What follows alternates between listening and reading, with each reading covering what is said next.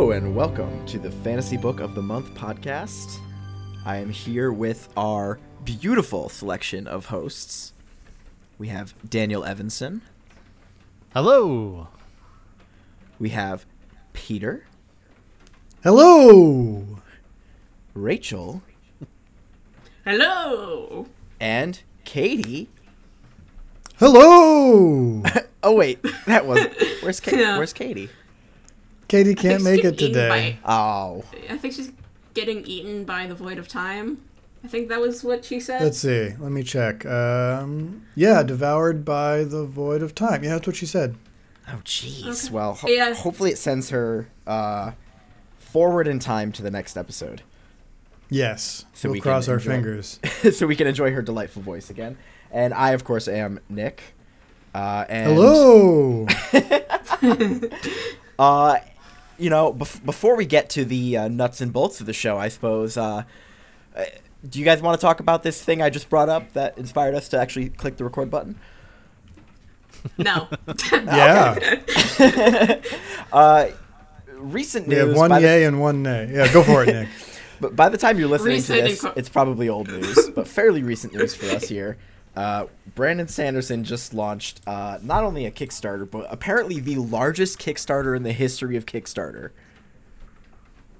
Yeah, the most Yeah. successful Kickstarter there's ever been. I am incredibly annoyed by this. As a huge Brandon Sanderson fan, I actually do not like this. I want to know what your Yeah, okay. thoughts are. Yeah, well, no, no. So, so, so that like that was what you opened with, and and before we gave you a chance to explain, we said, okay, well, let's start recording so that we can uh, discuss this in front of a bunch of un, unknown strangers. Why are you so annoyed?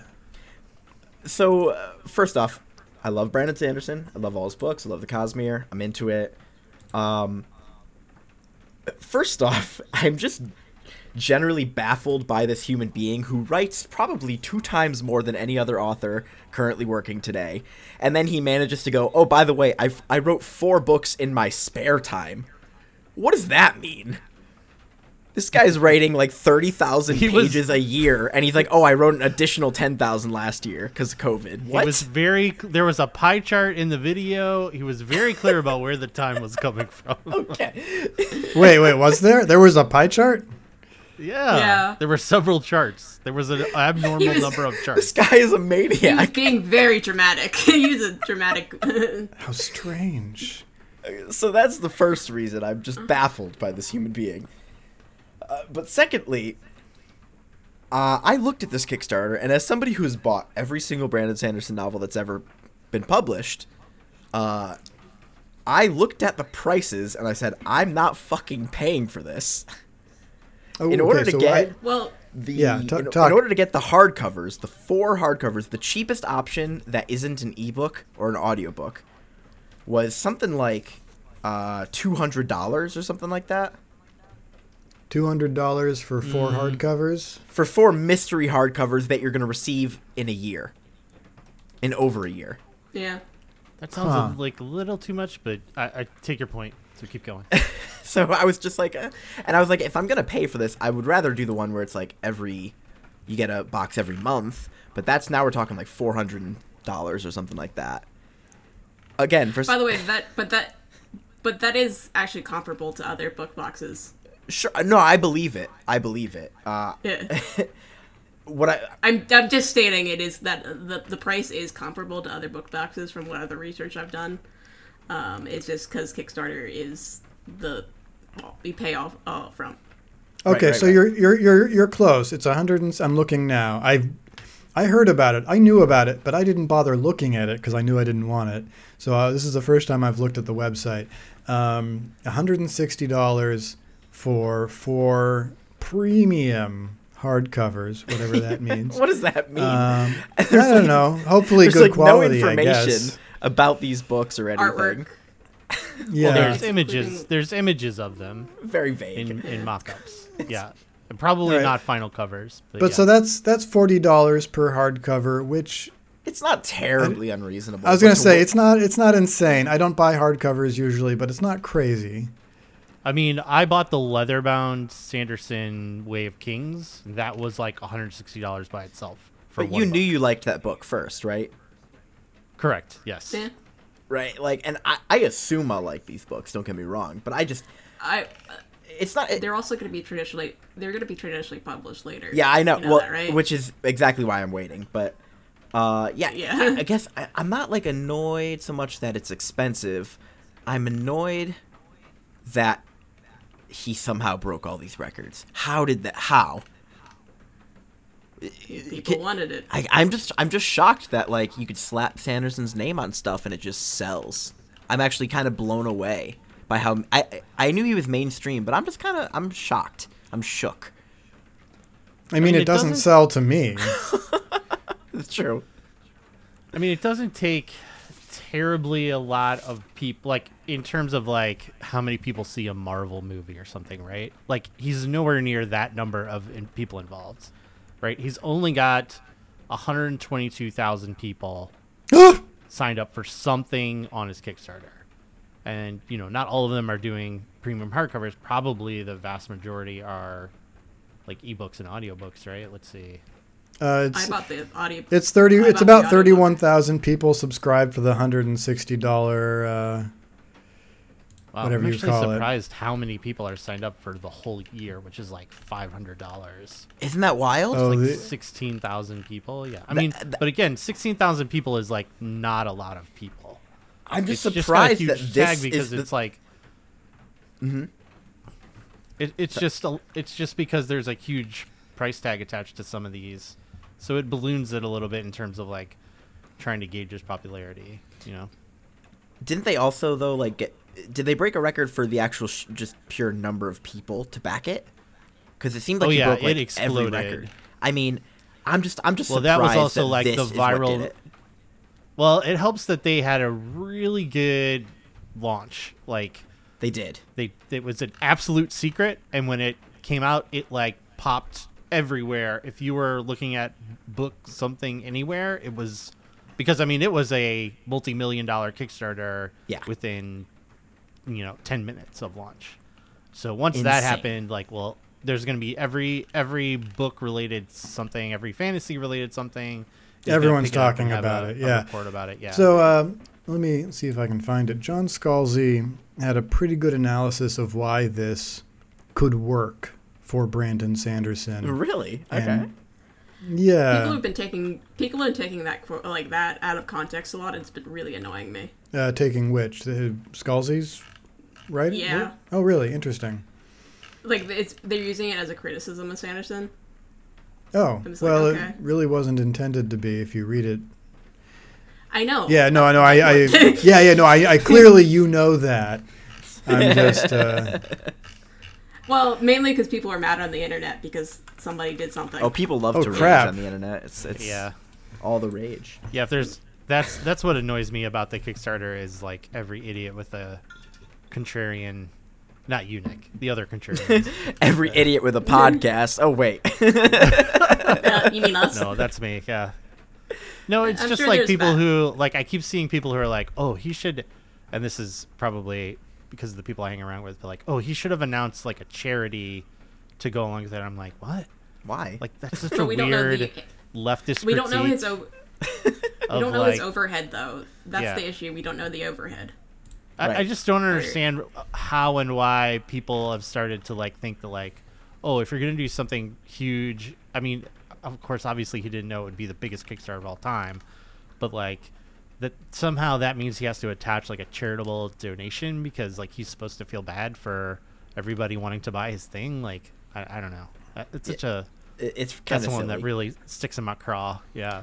I mean, like the the when like the Critical Role guys oh, when had they their got huge Kickstarter, and then like, you know, it really sort of like brought a bunch of attention to the fact that like, oh, there's actually a Critical Role like corporation, and they have employees and like people work for them, and they're like, Oh, even yeah. though they're doing this creative endeavor, they want to make money, and they're doing a bunch of stuff to make money, and then like there was like well you know we should do something about it. And then like a week later they were like sort of forced to create a charity. Like they have a there's an actual like critical role charity that exists for for this same reason. And it's it's just so silly. just- like, you know they're they're they yeah that's a great example because they sunk so much time and effort and they have a staff they have to pay people.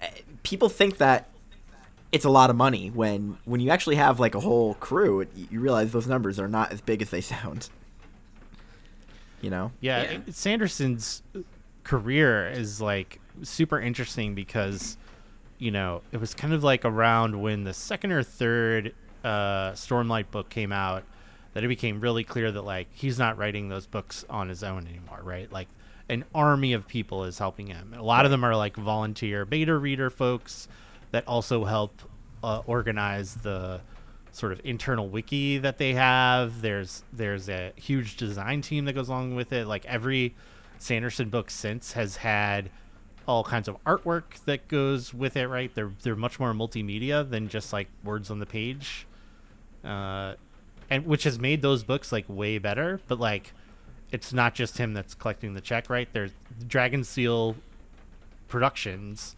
is out there as a corporation, like making cool things for you to read. It's not just Brandon Sanderson, you know, sitting in the basement cranking out words. Right, exactly.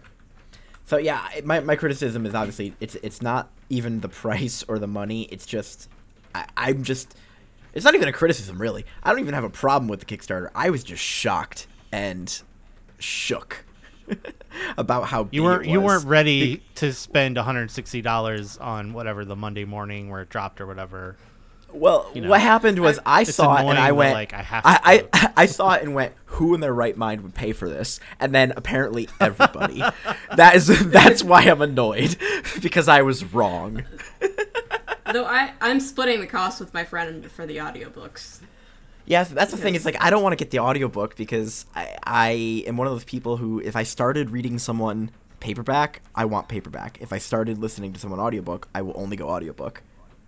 Like, Yeah, but now I'm sad because my other, my favorite author, Will Wight, also did this, and I was like, I have no money to buy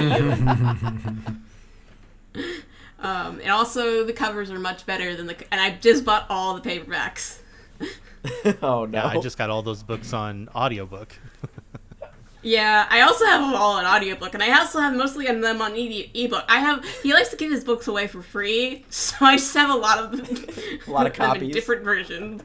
yeah, don't why you ask? I don't know. Maybe I will watch or read his books on a plane with an e- uh, the ebook. I'm sure you're. I'm sure you're boosting his, his numbers, so it's probably helping him. Uh, I don't know. He's he's rather popular in the self pub world. Mm-hmm, Do we have any other Peter? Do you have any other thoughts, or do you just not care? Or what was uh, No, I think it's. uh, I'm not sure I can sorry. sum it up terribly easily. Um, you know, he he wrote what looks like maybe 800,000 words on the matter. shit.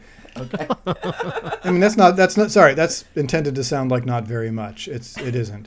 Um, but uh, you know, it just roughly Sanderson Scalzi asserts is is rather uniquely positioned to attempt and benefit from something like this. You know, he's he's built up a reputation as very reliable and um, you know both in terms of uh, publishing on a, in a timely fashion, but also in the nature of his books. Um, Nick, you mentioned you know like the Marvel Cinematic Universe earlier, um, didn't you? Somebody did. It was Someone did. I did. It was Dan.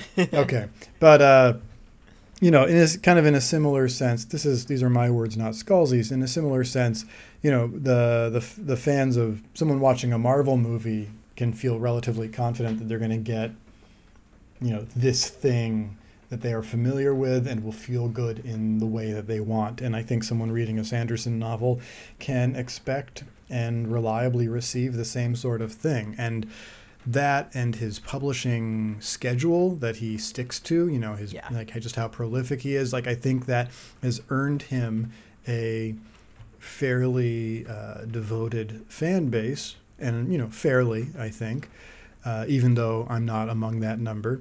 And uh, when you have that kind of position where you you know you are that reliable and you have this large number of fans, then you know, like then you have enough people paying attention to you. Not to mention the other things he's done, right? Writing excuses and like otherwise connecting with people to get to have people listening.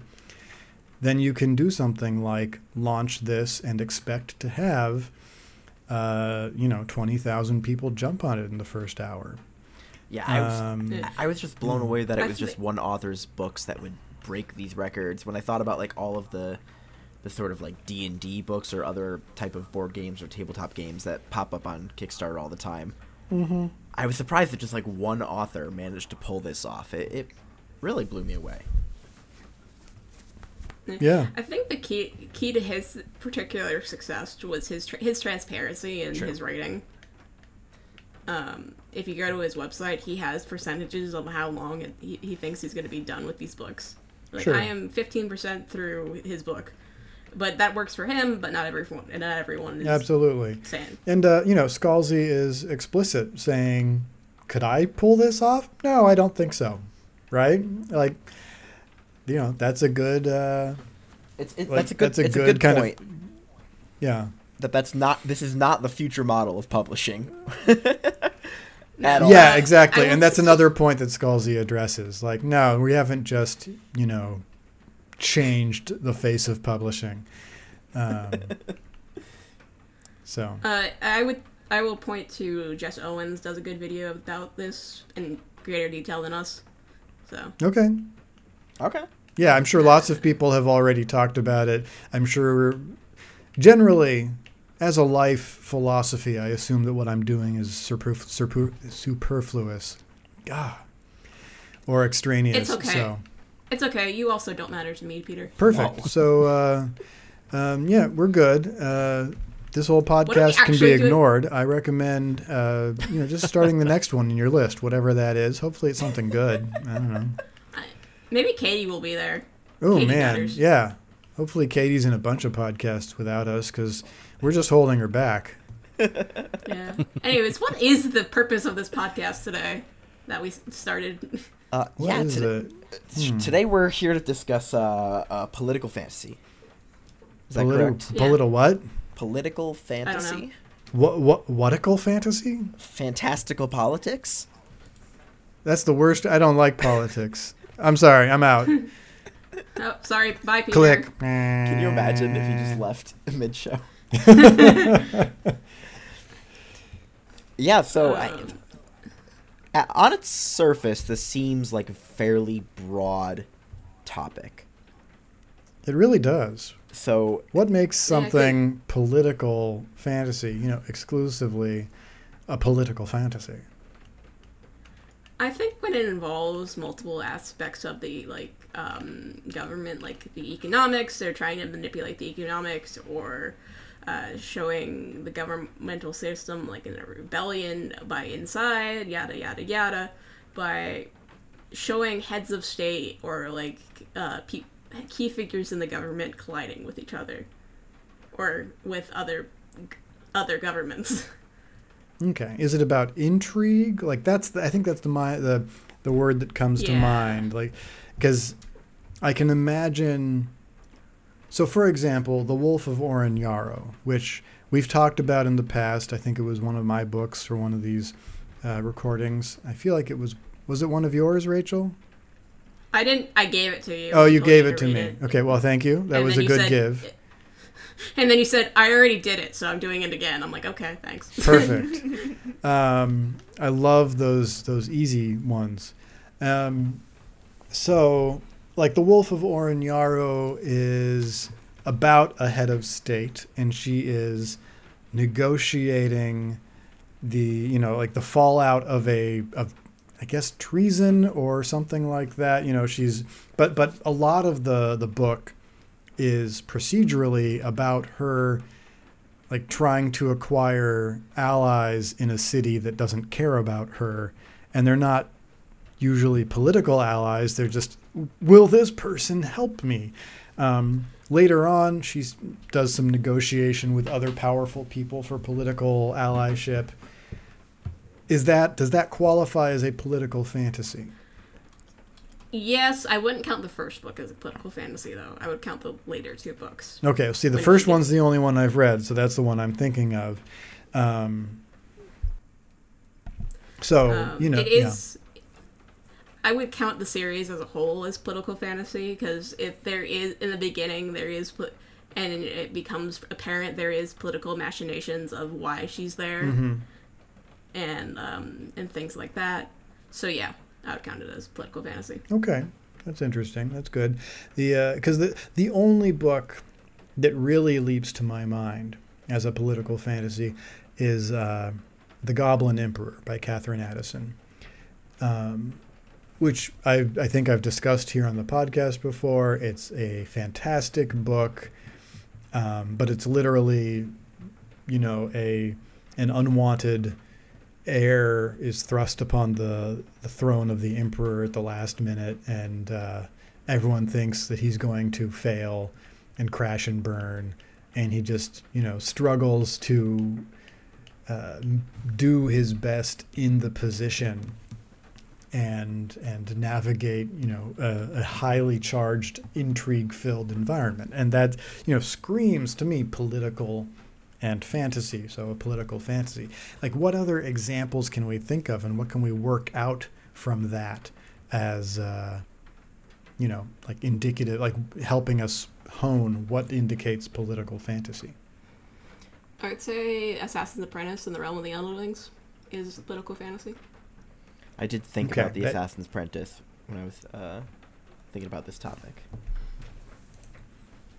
okay now i haven't read that what makes that feel like political fantasy He is literally the bastard child of uh, a prince or the king in waiting, and he his job as an assassin is to man- subtly ma- manipulate the um, like government so that the king will or the land will benefit.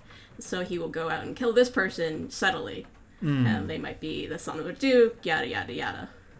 Okay. So so political manipulation through assassination and the like I could easily see that book not feeling political despite the, the, the subject matter if it were approached, you know, from a more like kind of adventure writing sort of way. But you're saying that it it's approached like what is it about its approach that does make it feel like a political fantasy? Uh, it's just like because he is gr- growing as a person and he's growing as the assassin, uh, and he's get, getting deeper. It's really hard to describe without spoiling things. Um, it's the you learn Robin Hobb's style is so much about characters and how they develop and how the world around develops around them so it goes into the politics because you care so much about these characters and how they interact with other worlds and things like that uh, the Liveship Traders trilogy um, is about trading and how the, uh, group of free traders has their internal politics um, with a war with a different state uh, and things like that and um, treaties and all that. I- That's the name of that that trilogy's game. It's tr- treaties and trading. I, I can't speak to the the first Assassin's Apprentice book as well to say that the fact that they even choose to make him an assassin is in itself a sort of political move of we have this prince's bastard where do we put him uh, within our own alliance so that he won't become a threat to us in the future Interesting. Yeah, they kind of they pull him deeper into the fold instead of kicking him away, Right. basically. Yeah. So he doesn't challenge the throne. Okay, so you like so in a way, the nature of the character is political already. Yeah, he Right. he is a political pawn.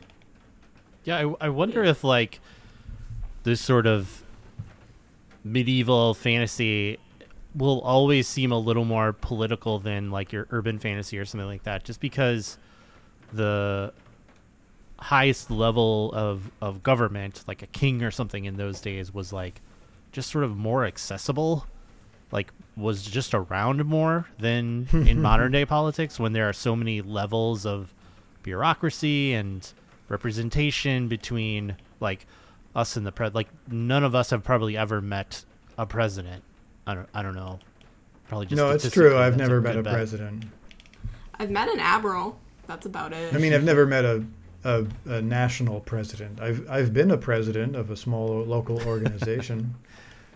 Yeah, so like Yeah. politics probably are a little more personal in a modern day story, whereas a personal story set in like medieval times might include more things that we would consider political, but simply because people back then had more direct contact with, uh, you know, the, the nation-sized Mhm. politics that were going on. or, or maybe a Well, maybe a better way to put it is that you have like one figure who is at the head of all of these major decisions rather than it being a big machination that it's it's more interesting to read one person's decisions than it is to read the decisions of a committee.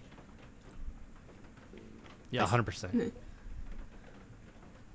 What were you gonna say, Rachel? Um, I was gonna say also, urban fantasy tends to be more small scale and focused on like a city, kind of. Sure, Like, but I mean, uh, like, there's plenty of city politics that, like, uh, something Yeah. like, uh, uh, what's the big th- urban fantasy? Even like Harry Jade, Dresden? Jade, Dude, Jade Harry City. Dresden, yeah. Like Harry, like I live in Chicago, and Harry Dresden goes out of its way to avoid Chicago politics. Like, you know, when it deals with the city, it's usually like, look at this very, you know, Look at our of. natural history museum. Yeah, yeah, yeah. Right. Not like, you know, let's talk about the the racial makeup of those books and the racial makeup of Chicago. Like that is not approached or even talked about or anything. Or right? like, that's Bogdanovich. yeah, right. Um, but you Well- know, I take your point, Rachel. I think it's, I think you're, I think you're 100 percent right about that. Also, like both things are true. Well, Dan, do you? I also, I also don't read urban fantasy, so Uh, Dan, Sorry, do you ahead. have any uh, any like examples of a of a political fantasy book, or a book that like feels like political fantasy to you?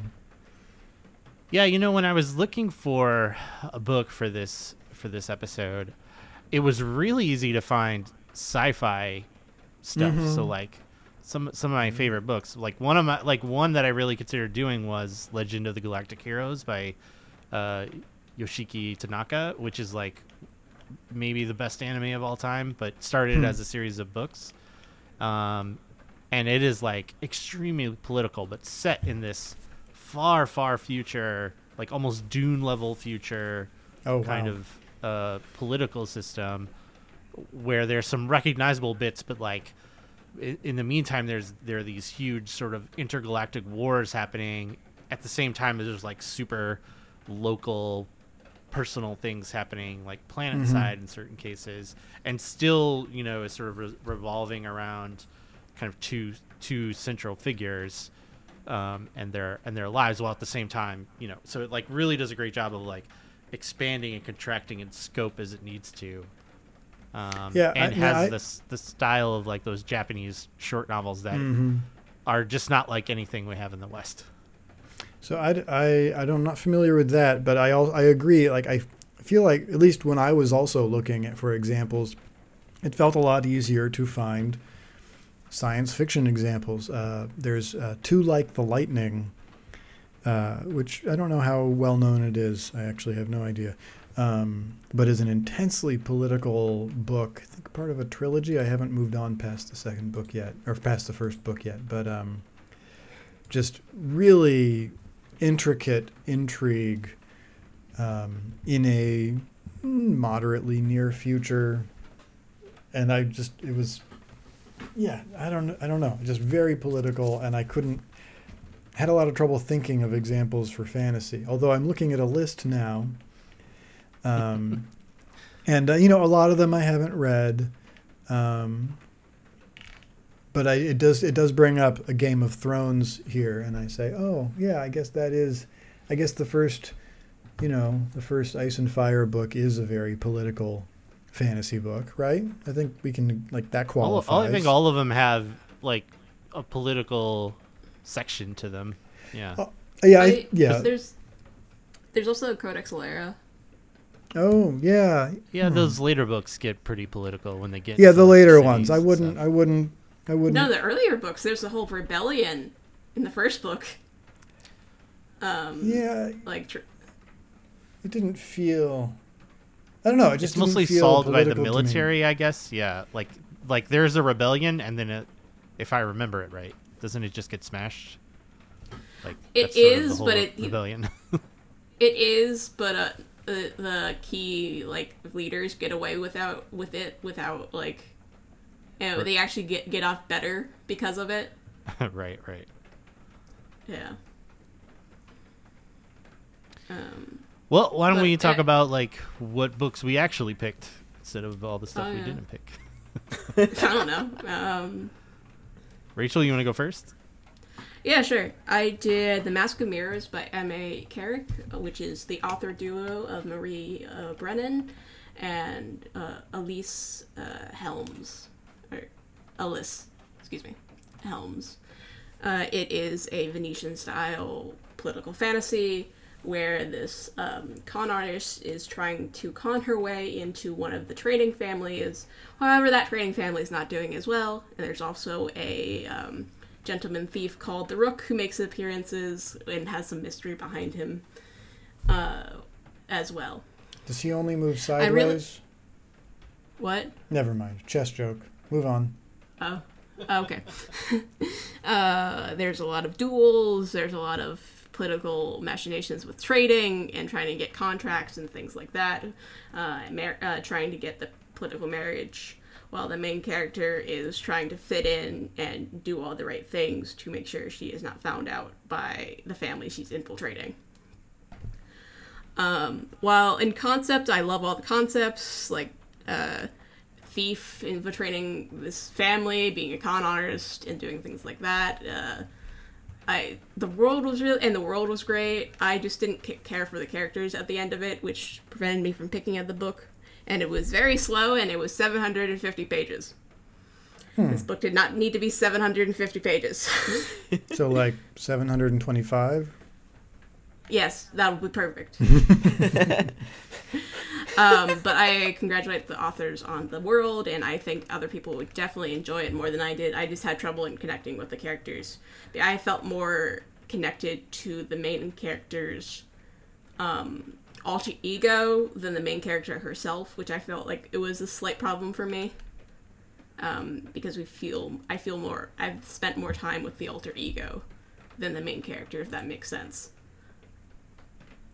you say like you would spend more time with them or are you saying the book focuses on them more? The book the book is mostly from the alter ego's like point of view. Like she spe- she is in character most of the time. That is interesting. Um so i was more attached th- to renata than ren. Um so i definitely think other people should pick it up and it was very interesting and intriguing. Um i just had yeah, i think it was a me problem. And it was a very uh, but it was it was a very slow read and it was uh, focused it focuses on the politics between the trading families uh, and who controls the the city that they're in.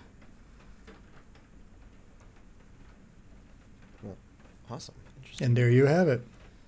yeah any questions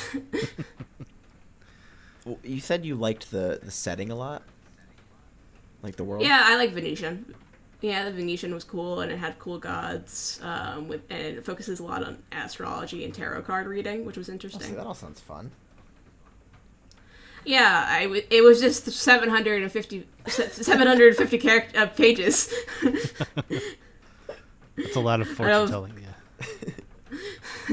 I was just like, Uh, when you sp- when you think of a thief novel, you think of it like fast, or is that just me? yeah i see like what you a, mean a yeah. novel about thieves. Yeah, I don't like know. a Yeah, I, I don't know about fast. I don't know. Some Thieves, Fast- thieves are not typically ph- philosophical ponderers. it was a very slow paced read that didn't intrigue me enough to pick it up. Sure, I had to force myself to pick it pick it up. I understand.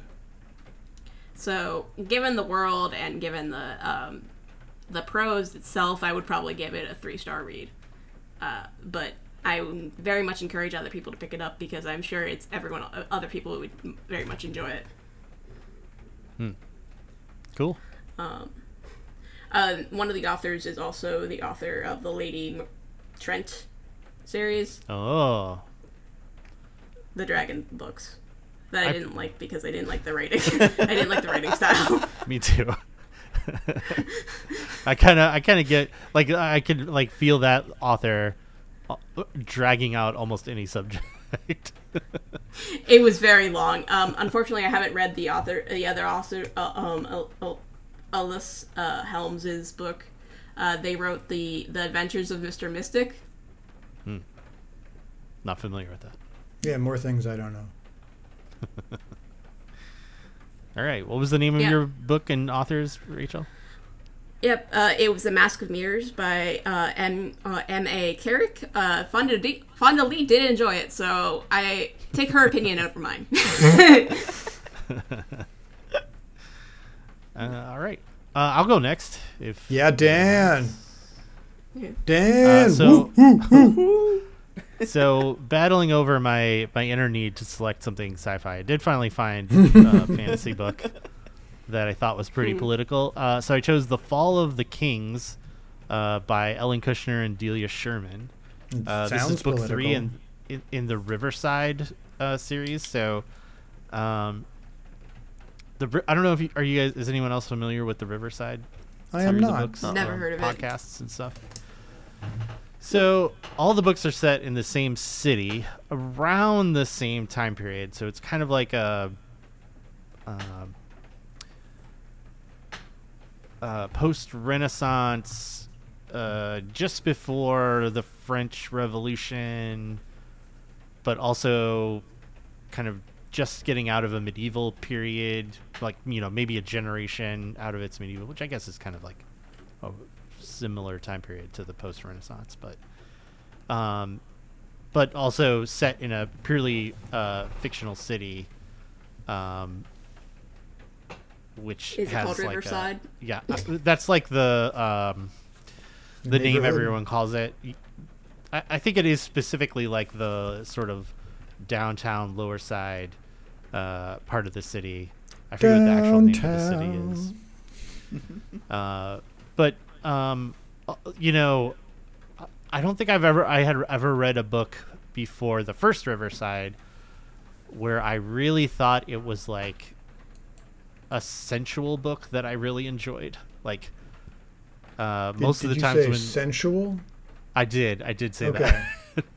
so most of the time when someone tries to include that word as like a description of the book, it is not a positive in my experience. Like, um, Do you mean do you, is that different from vibes? Because I thought you liked vibes books. no, What- I mean what are vibes might be a pretty books? good way to describe it. What what does Erin that Mo- mean? Erin Morgenstern. Her all her books are just vibes. You're Yeah, not like, there's me no- here. There's no explicit sex in these books, I don't think, but there's a lot Oh, of okay. like innuendo and um, people having just completed sex and like enjoying the aftermath kind of thing. Um, Oh, I was thinking central as in like senses. uh, no, this is mostly like everyone in the book is horny and uh, somehow that's not gross. most of the Oh. time, I guess most of the time I'm used to like m- m- I, I just men writing that and having it be kind of gross and Or I- boring. Yeah. yeah, or boring. But uh, I don't know what Ellen Kushner and Delia Sherman, who I believe are partners, uh, are going on. But like, it works. Like, it is, it is, uh, it's great. They've got it uh, going on, is what you're saying. They do. Did one of them write the Cushinal Cush, Cushinal Kushiel? No, that's Jacqueline Carey. Okay. Oh, okay. Never mind. Ignore me. No. Uh, so, so the one I picked was Fall of Kings. Uh, this is book three. They, so I, that, a lot of that was just to say, you don't, even though they're all set in the same place, they're not terribly interrelated. So you can kind of pick up any of the three books. Um, They're companion or, novels, not a. Yeah, exactly. Uh, Or there's a series of podcasts that they did um, with like short stories in this um, setting that are also like really excellent.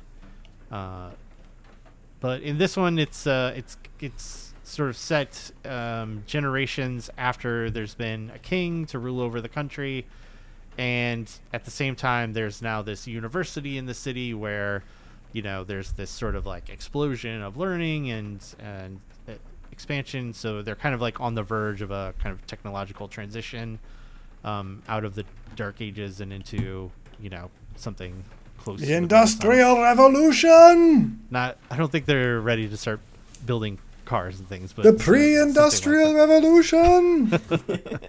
a lot, of, yeah, a lot, of, era. a lot of smokestacks going up. Yeah, I don't know. Hmm. Um, The pollution revolution. but it but it makes for this really interesting um, sort of mix of these two, this sort of like falling aristocracy and then these sort of growing middle class of scholars, um, and they kind of collide as the government is like trying to transition into whatever this new age is going to be. And there's a lot of people that are like, we need a king again. This world, this new world is like chaotic and out of control, and everyone else is like, shut up.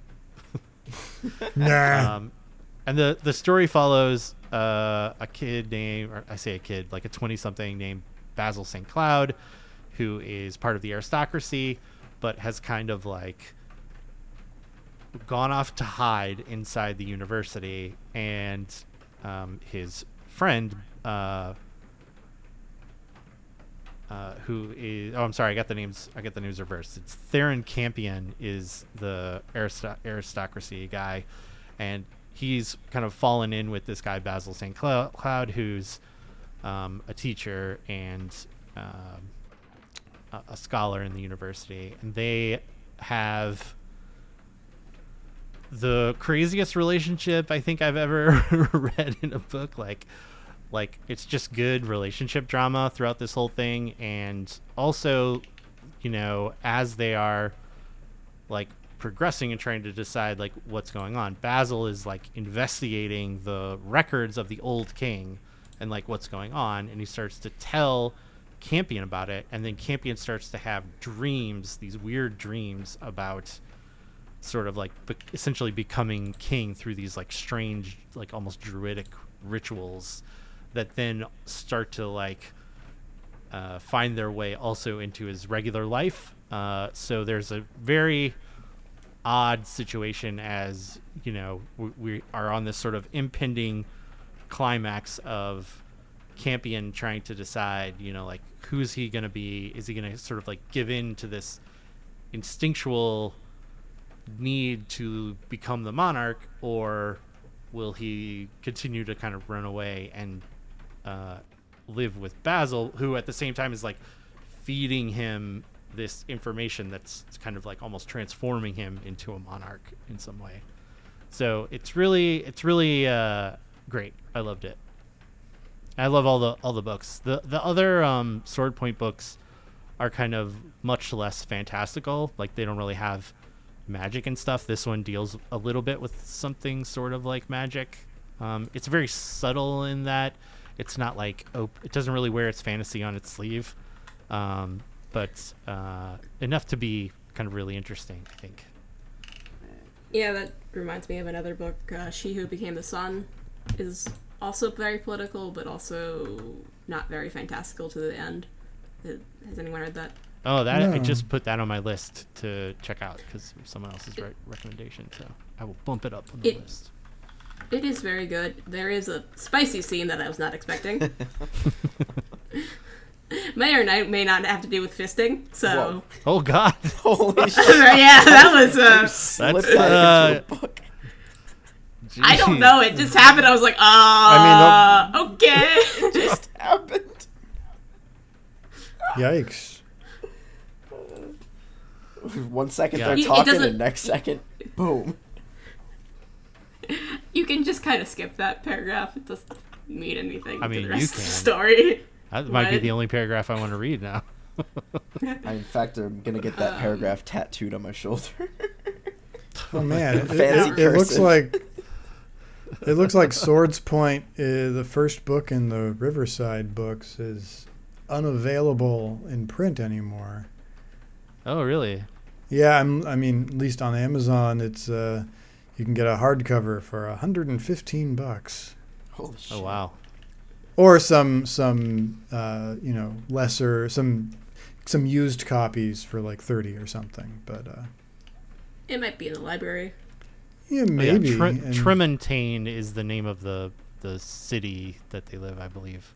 So if you're searching for it, either search for um, Riverside uh, or Tremontaine, and you'll find good stuff. But this book was The Fall of the Kings by Ellen Kushner and Delia Sherman. Awesome. cool. Cool. Uh, Fight among Nick and Peter fight amongst yourselves Why are we fighting? I'll go. I'll go. for the right. We're fighting Okay. over the Elden Ring, Peter. Oh, That is why? topical I- this month only. I don't. I don't. I don't want it. You can have it. Um, so yeah, I was I was thinking back uh, to my my reading catalog about something political, and I, I thought that the uh, the Lightbringer series by Brent Weeks kind of fit fit the bill here. Did any of you uh, read that series? I read the first. Uh, book. I read the first one, yeah. I, I had it from a trusted, uh, trusted source that the books got worse, uh, and especially like the fifth book was better skipped or something like that. So I read the first one and thought that was fun. I'll stop now. I was told to read the first book. I haven't yet. I don't know if I would say they consistently get worse book to book. I would agree that the fifth book I did not like as much. Um, the first book also I'm not sure I consider the most political of them. But around like the second and third book, you know, the first book we're introduced to this. Uh, the main character is uh, a younger kid who t- finds out that he's uh, a bastard son of essentially the uh, the monarch in the land. Uh, however, their their government is uh, ruled by magical ability in a sort of quasi religious way. Um, Yeah, that sounds like what I remember. yeah, and uh, and isn't it? No, go ahead. Yeah. no no th- go go on.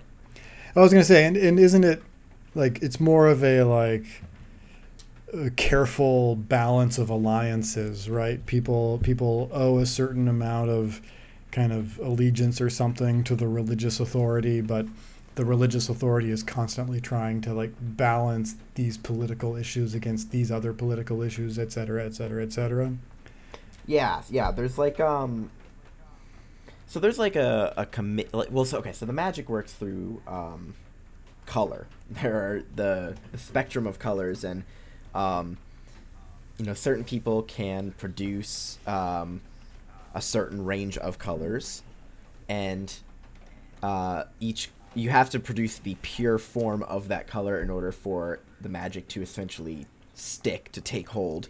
Uh, if you tried to produce like something between yellow and orange, it just wouldn't work because it wouldn't have mass. It wouldn't be able to. It doesn't have the red quality or the uh, sorry the yellow quality or the orange quality, and Right. therefore it fails. Exactly. So, um, so there are sort of like leaders of each of the main colors, and then there is the one leader who is sort of in charge of that whole committee, who is called the White. He's a rainbow. well, they're, they're called the White uh, because of the Oh.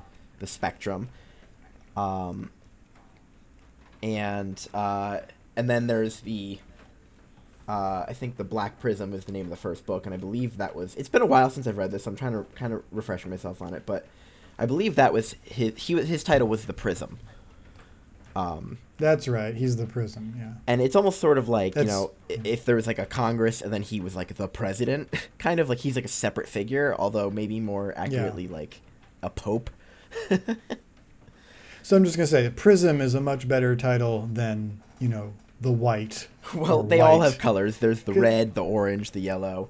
Yeah, yeah. Still, but like the like, I'm glad we remembered what he was actually called because I was just sitting here thinking, they really called like the leader of of all that is good the white. Well, no, Like, he was the on. prism, but there was also somebody called the White, I believe, Wait, really? I who was think in charge. It was usually color. a woman, and she was uh, in Ah. charge of uh, the other, the rest of them, the committee, like separately from him. Ah, Uh, Okay. So, so there was, yeah, it was a pretty political book. There's I, I don't want to spoil things overly, but you know we we do learn. Uh, the first book focuses on this young character as he's being introduced to this world, and he's not as involved in the politics of it. Um, and there's a war in the backdrop, so that kind of takes a lot of the focus. But in the um, like second and third book, we really learn a lot more about this character, the Prism, his father, as we get more point of view chapters from him, and the politics really amps up in a really nice way. I think with uh, his own father is uh, can only be described as a real fucking bastard who hates his own son and is trying to uh, manipulate politics, even though his father at this point is essentially so old and feeble and um, essentially blind from overuse of his magic that he's just like an old man who sits in a dark room and doesn't go anywhere. But he's still manipulating everything. Oh man, living the dream. Yeah. and uh, and the prism actually had a, a, a twin brother who was also had the same powers of a prism, which pretty much had never happened before. And so there's the backdrop of uh, he he killed his brother in a war years ago. So there's that that backdrop and how that those implications are still playing out. Uh, Mm-hmm. I, I actually I do really like this series and I do recommend it. I do agree though that the fifth book uh, really I think kind of ruins it with uh, essentially That's yeah, that's roughly what I was told by someone who really liked the books. yeah it, it, it really kind of it, it really pulls a Deus Ex Machina like literally not like hand of actual Oh. God. Uh, Out of an actual machine. Yeah, it doesn't work. um, although maybe it's maybe the maybe Brent Weeks kind of wrote himself into a corner on this one and couldn't have gotten out of it any other way. But yeah, o- overall, if you want some if you want some fun politics that is actually heavily magical, um, I, I do think that this is a, a pretty pretty good series to pick up. Just don't get too committed. I really didn't like his other series. I didn't either. Night Angels. I did not either. It was so boring. Yeah, I agree. It was so boring. I, I liked this series a lot better. Um, the other one I found just kind of uh, dull and dragged out, and I mean, you could you can put the same criticisms towards this one, but I think it's a little bit more well polished and uh, readable. Wait, which I was that didn't even fi- other series you mentioned? Uh, the Night Angel. the Night Angel. Oh yeah, trilogy yeah. I, I read the first or maybe the first two of that, and it was, I um, hmm, eh, yeah, eh. I read the first half of the first one and decided I didn't care because I could predict what was going on, and he was the main character was annoying. Yeah. Uh, he does have a, Yeah. he does have a pattern of writing like angsty young boys who discover they have abilities and you know become whatever blah blah blah. Not much different than And then most fantasy novels out there. my fr- my friend who read all three was like, I don't remember these because I read them all together and they were all the same novel three times. So I'm like, what's the point? yeah. n- Also, apparently, I'm I'm I'm looking at a at a summary to remind myself of Night Angel, and I'm right. The the the best assassin's name is Durzo Blint, that's and I'm right. just oh no, that's a hmm, that's a don't name your character Durzo Blint. I mean, that's like Star Wars level of stupid names. But it's not. What's Does the Star Uh, Wars prequel trilogy count as political fantasy? Oh man, haven't seen it. yeah, I don't ma- only you know. know what? first one. Maybe, yeah. You know, it's all about trade embargo. no, no, it's a silly space fantasy opera action set piece CGI extravaganza. But what about that Congress, man? Oh man, what about that? No, it's the Senate, man. It's oh, a you're Senate. right. You're right. Although that is what the West Wing was missing was lightsabers. I agree. Oh man, yes. I mean, you can you can watch you can read uh, uh, Django Wexler's books, which I- are fantasy star f- gay fantasy Star Wars. Huh. it's not explicitly Star Wars, but they have a Senate and they have basically lightsaber magic. Uh, Yeah, and there's siblings that are And separated. there's a character named Anakin Skywalker. No, I'm just kidding. Uh, it's not explicitly Star Wars, but it feels like I love Star it. Wars to me. It's so great. Bannakin s- air stroller. Uh, the the like Jedi character is a female, so Brannigan s- smog meanderer. I, it, it does say in the back this is not Star Wars, but I describe it as gay fantasy Star Wars. So He Oh, had yeah. to write Yeah, no, on I the trust back. I trust you over the ad copy. Yeah, I love that they. I mean, had you might as well, you might as well add to the inheritance cycle that this is not Star Wars. literally, I like the I like the inherent side uh, the side. Uh, I'm cycle. aware. And I also like. Uh, by Christopher Paolini. Yeah, yeah. Yeah, I like that books. I, I also know. like um, the the other series, but I also don't like Star Wars. Well, you know, Oh. that's cool. um, So what that what was that again? That was the Black Prism, the Lightbringer series yeah, the by Lightbringer Brent Weeks, series by Brent Weeks, uh, on whom we can stop dumping because of his assassin Durzo Blint. sorry, Brent Winks, but I didn't like your Night uh, Angel trilogy. it's not very good. Sorry, I not mean. sorry. It's it's really It was not. dull. I think the Black Prism has a solid two and a half good books out of the five. Honestly, that that whole series. That's not good. I don't know. I was gonna say honestly, that still sounds pretty bad. There, Read the first book and then there was stop. a, there was a really and you'll all be there happy. was a really cool card game in the book that could be a legit real card game too. Wait, really? What was it? He I made don't, I don't up. remember that. He, uh, it's it's in the later books, but the the young kid actually plays it with the grandfather, the guy who sits in the dark that I was talking about. They actually play like a card game against each other that Brent Weeks made and developed. That's cool. It, it's kind of cool. It's it's kind of neat. So he's got some cool ideas going on. It's just some of the execution, you know. But it, I don't know. I find it like cool for some inspiration for fodder. The magic system's really neat. The politics is really interesting. You know, Mhm. I would just say that the books are long and kind of the plot kind of falls apart. That's fair. I'm getting, I'm getting very contradictory views out of this. Well, you got to remember, Rachel. I'm a guy who watches bad movies for a living. All right, so I try to find I the good you- in For the bad. for a living. For a living, yeah. I'm very poor. you did- I live in a box. Okay. Yeah. I was like, I thought you did social media for a living. You know, whatever people pay me to do. All right, I'm just. uh Listen, when when when can I when can I watch bad movies with you for a living? Uh, well, it's not a great living. When we get a, uh, it, I don't need a great as, as as Dungeons and Dragons Fifth Edition would call it, uh, squalid conditions. But yes, okay. I can. okay. uh, yeah. Okay. No. I can I'm in. that. This is exciting. Yeah. Yeah. we can do that when we get uh five reviews uh, on this podcast. No. No. I am excited about squalid conditions. One copper piece Think- per year. Yeah. Oh, I'm I am all in for this squalor. Anyways, Peter. Yes? What what book did you read? I don't know.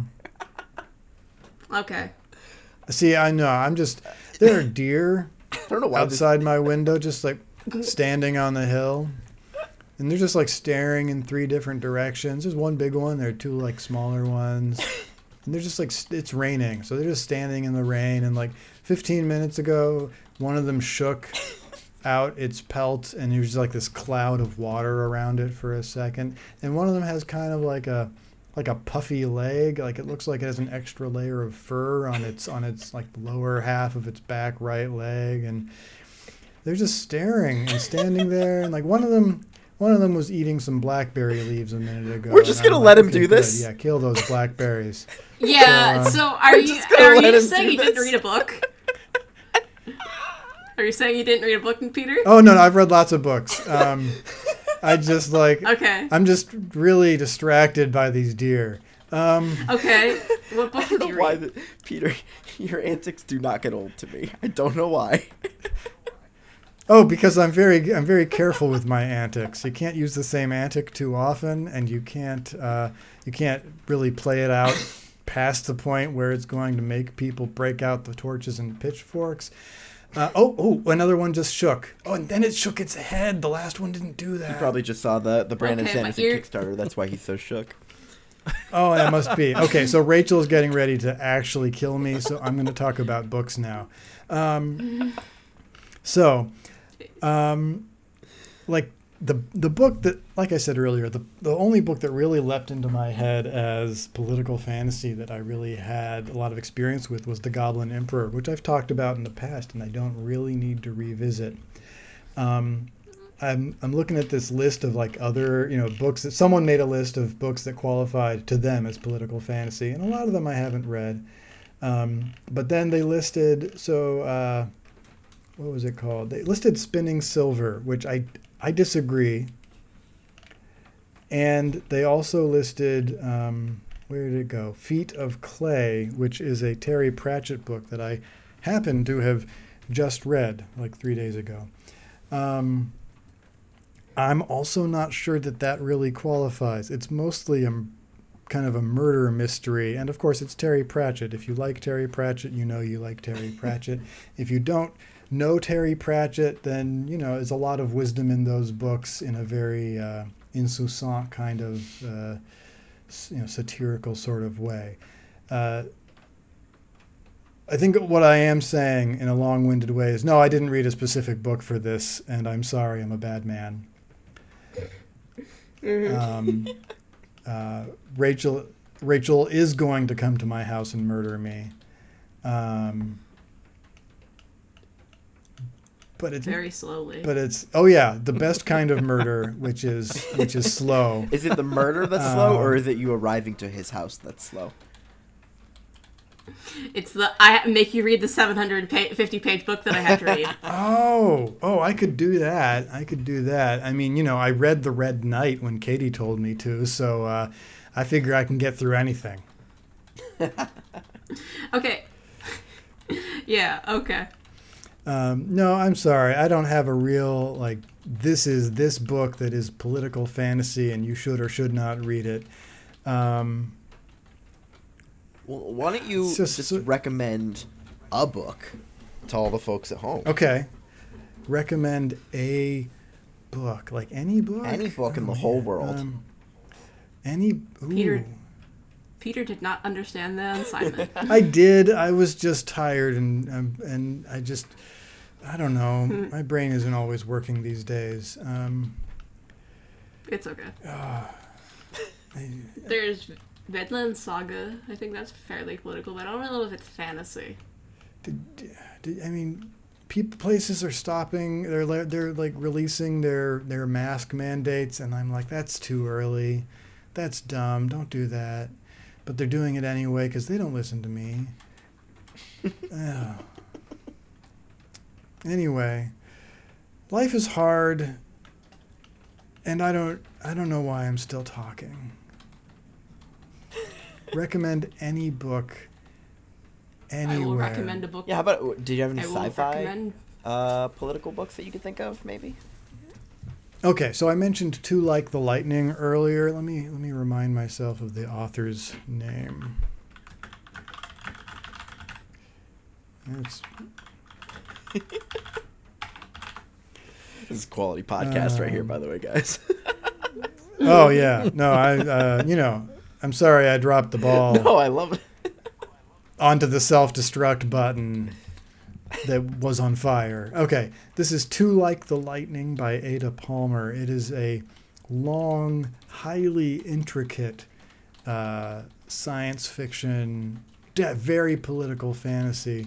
Um, I picked it up because I was very interested in the concept of a you know, nearish future. Uh, you know, like they have a lot of flying cars and advanced computers that are doing a lot of stuff. Um, but uh, a near future where every person can pick their political affiliation. It was a concept that I, I've like I've I've spent some time thinking about myself without any real conclusions, but this author explored it in the book. Um, and so basically, uh, based on your philosophical preference, you can choose your your like I said your political affiliation, but uh, uh, more like your governmental affiliation. You can choose what set of laws you are governed by, uh, no matter where you live. Right? It's the idea that that borders cease to be meaningful. Physical, geographical borders cease to be meaningful as we advance in, in the world that we're developing, and instead it is a chosen affiliation. Um, and the world has kind of settled. I think there were maybe into seven different. You can you can I, if I remember correctly, and I could be wrong. It was a fairly dense book. Um, you can kind of define your own if you want to and like put it on record somewhere.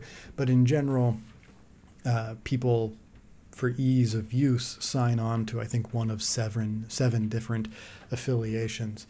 Um, but there's also a character in the book who and, and you you indicate this with some sort of uh, uh, item of clothing that that helps people identify oh they follow these laws or they follow this this path and this is what is legal and illegal to them.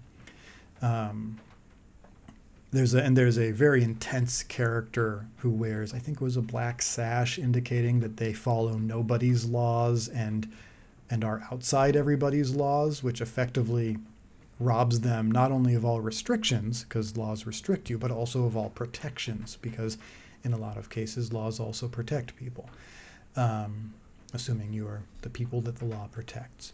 Um, the the book also has to do with the discovery, and this is not a spoiler because it's it's you know kind of right there in the beginning of a a child who has the ability to create life just by willing it so.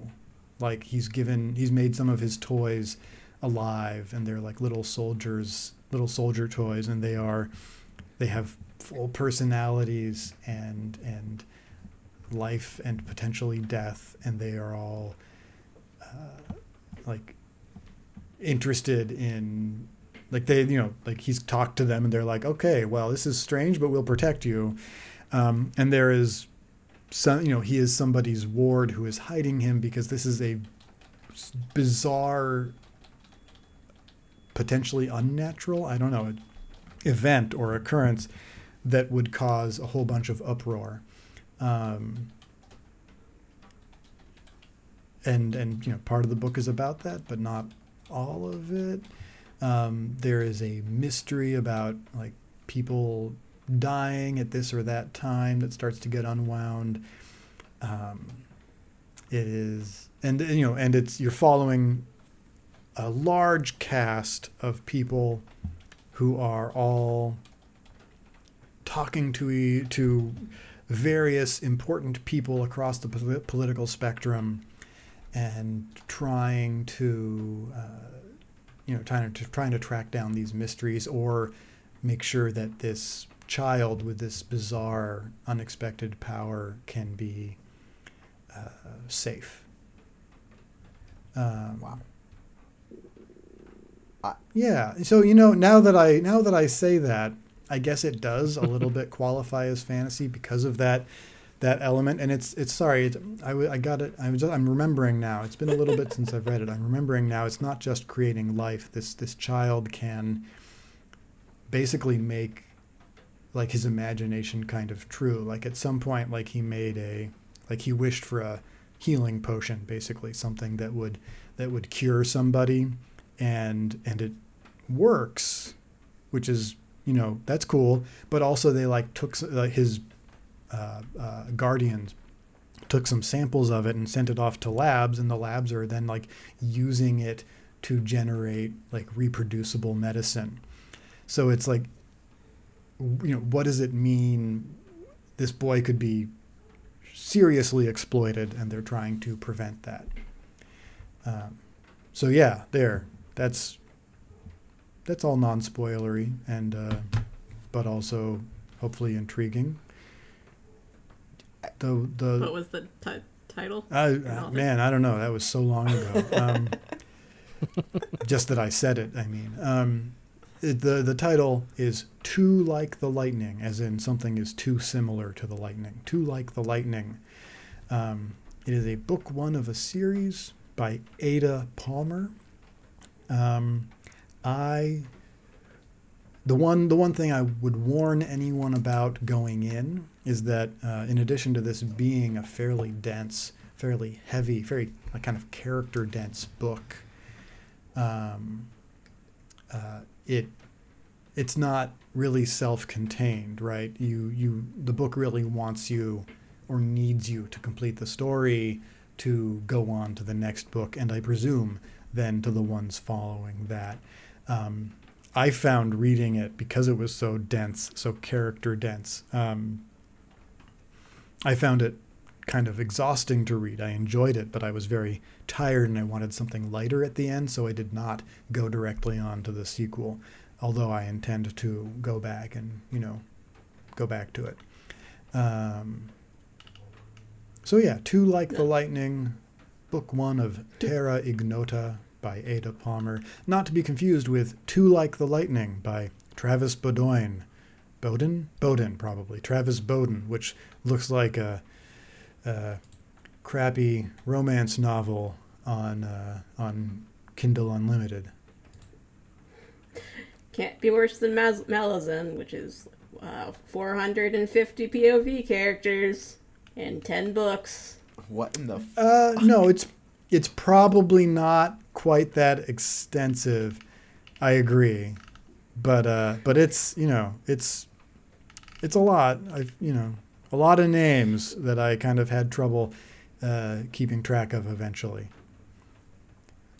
Anyway, so yeah, that's that was that. I guess it does kind of qualify as fantasy. Anyone have any questions or uh, answers or or want the uh, kind of status update on the deer? yeah, how the deer doing? No. They're standing there. Wait, one of them moved. Wait, where'd that one go? The- and they I like, don't even know if these deer are real. oh, they're so real. You want? Do you want a picture? Sure. Okay, hold on. Let's see. Okay, now let's see. I have to zoom in. Okay, yeah, that, two deer. I think one of them one of them moved, maybe behind a bush. I can't. I can't. Uh, oh no no no! It just moved farther away because they're up on a hill, and so it's kind of mostly past the lip of the hill, If we're lucky, and it's kind of obscured by a bush. if we're lucky, there'll be just a slight reflection in the window in the photo, and we'll finally see Peter's face. Oh God, I hope not. Let me check the photo. no, that's a photo of my cats. Hold on. No, I think I'm good. I mean, maybe if you have some kind of like super advanced, if you have those TV crim, crime computers, where you can say Enhance. enhance a dozen times. That's right. Yeah. Um, and you know, you like click enter three times, and now you can see my license plate. Um, Classic. then then yeah maybe okay hold on maybe if i zoom in way in you can see like why this deer's like leg looks weird okay there i've i've done those things you want to see it now or like wait until we're off the air Post it in the public Discord forever. Let's do all. yeah, put it in the public Discord with no context. okay all right where wait where'd that uh, okay too many thoughts If you're listening in to the this far, Discord. and fantasy fantasy book of, oh wait i have to do it on my phone okay hold on oh my Let's see. gosh, Fan, two, there, mm there. Okay, Hmm. fantasy. Yep, Do good. we, do we have listeners? I don't know. Uh, I look at the statistics. It says we have listeners, but I don't believe them. Oh, they wow, are dear. It is They so bright out where you are. I mean, it's It's because it's I know. time. It's time difference. well, it's not only that. It's because we uh, we pushed. We had just did di- daylight saving or unsaving, whichever way it is, and so it's darker early and lighter Wait, we did? late. Yeah, did you miss it? You couldn't have missed it. You were here on I guess time. so. Dude, it was a No, no, that I- that only occurred because Rachel's That's true. it was a big topic on the last two cents episode where uh, Nico, Adam, and I all did not know daylight savings was that morning, and only Rob knew. Oh man. yeah. Okay. Also, it I- looks brighter in the photo than it does here. I think my my camera was you know doing a little extra light Enhance. or adjustment or something. That's right. Yeah. Yeah. You can see the deer's license plate. because it's pitch black where I am right now. yeah, same. Yeah. Well, you're in you're in the future of me. You're, Very slightly in the future. Oh, no, two hours in the future. I- Yeah. I, I, can't. You- yes. Yes, Nick. You are a gosh dang delight, sir. Am I? Oh, thank you. I, I'm pretty sure that that Rachel disagrees. Well, you don't do your homework, but Uh, No. I'm just vibing. She's- medication. what does that mean? My medication know is wearing off. That's what that's what it means. My medication is wearing off, so I'm not. Rachel over here is two doobies in. Oh man, No, try meth. Two doobies. Yeah, man. two meths in. Yeah. Suddenly, the, Nick the is the oldest meth, person though. on this podcast. The, uh. the legal meth is now wearing off. Illegal. Okay. the legal meth. Yeah. No, that's that's accurate. That's a real thing. Got that You know- prescription speed, y'all. You know what that means, right? Adderall. Just yeah, it's Adderall. Yeah. No. Oh. Oh. Oh, the deer just flicked its tail up. But then it like stayed up for a full like hmm. three seconds, and I was like, "Oh man!" Just like showing The butt. only way I'm going to be satisfied feeder. is if these deer bust into your house.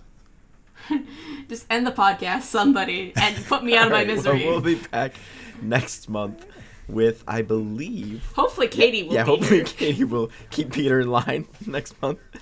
She can't. I'm unrestrainable.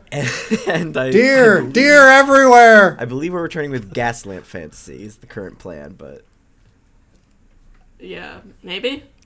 so I promise. I what I'm promise I'll do better.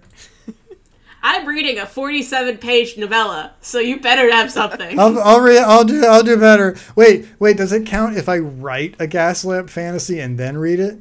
only if you Yes. publish it. yeah.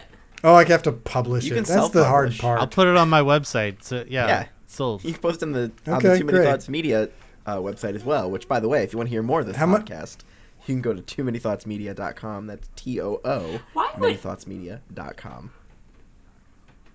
Why would anyone want to listen to more of us?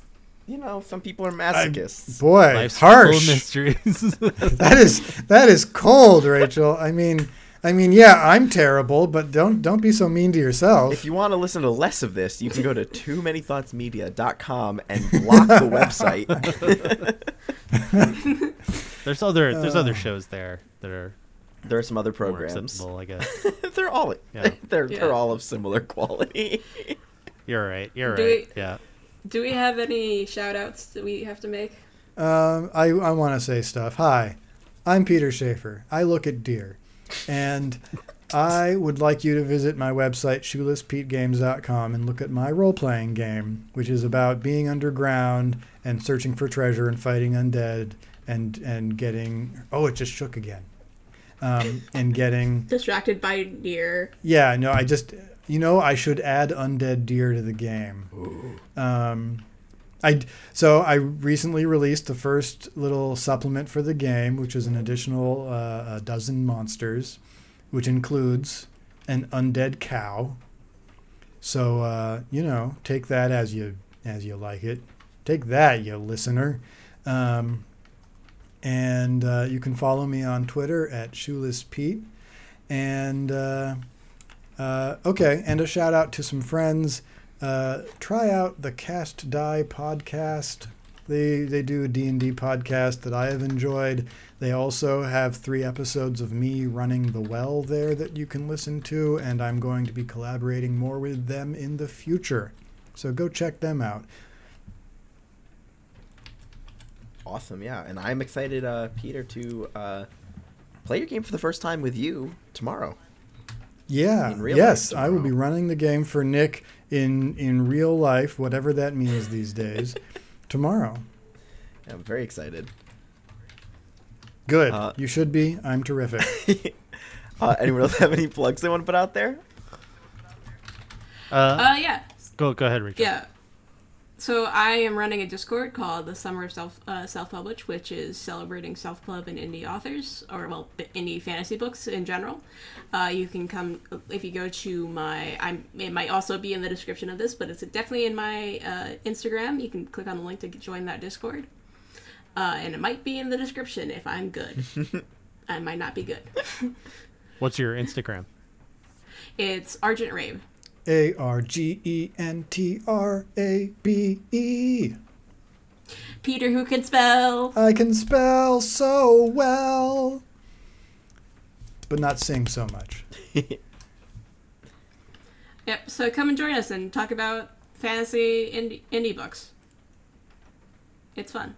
Yay! And uh, I would like you Yeah. to go to Daniel danielevanson.com slash Juno and participate in our world building event called Juno. It's super fun.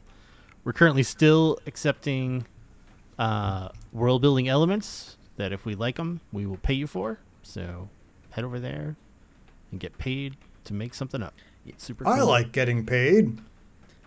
Uh, I don't know what month this is coming out, but probably also my friends Marie and Jesse wrote a book called Unrelenting, and you should go look it up. I just got done reading it. It's great. Oh, that's cool. awesome stuff. Yeah. Um, yeah. I, I, how is the uh, how is the Juno project developing? By the way, how are how are things going? Pretty good. We're like uh, releasing all our our gods. We have gods in Juno now. We have uh, currently, as I'm looking at the page right now, released six of nine gods, I believe. Uh, so the the god of death just got dropped a hot second ago while we're recording this. Well, Uh, shoot. And uh, the god of us. magic's coming up. The god of reproduction is on his way. Oh, the the the the banging god.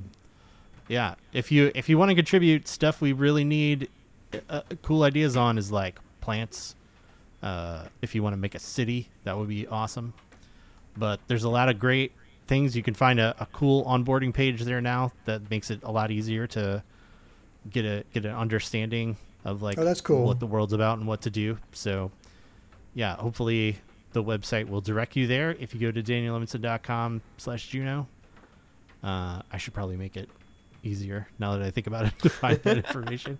But uh, yeah, otherwise, uh, pop in, and you know, if you like world building, I'll pay you. I'll pay you to do it. Just come check it out. That's that's that's a nice offer. You can't say better than than money. And um, I'll throw one last plug out there for Katie if you are interested in uh, picking up any books or also um, hand-bound uh, journals, which I've actually purchased one of myself. Um, there's a great selection at griffonsroostbt.com. That's Griffon, the name, G R I F F O N, griffonsroostbt.com. Uh, highly recommend it. Uh, Katie runs it, and uh, it's always a delight to get a box that was uh, previously some sort of child's toy for her son, with uh, with some delightful books inside it. It's it's it's a real delight. Uh, uh, and as always, uh, don't be afraid to leave us a re- review. We might read it aloud if we like it, or, Or if we really um, hate it. And send us. Yeah, oh yeah. Wait, that'll encourage And- people to leave. No, no.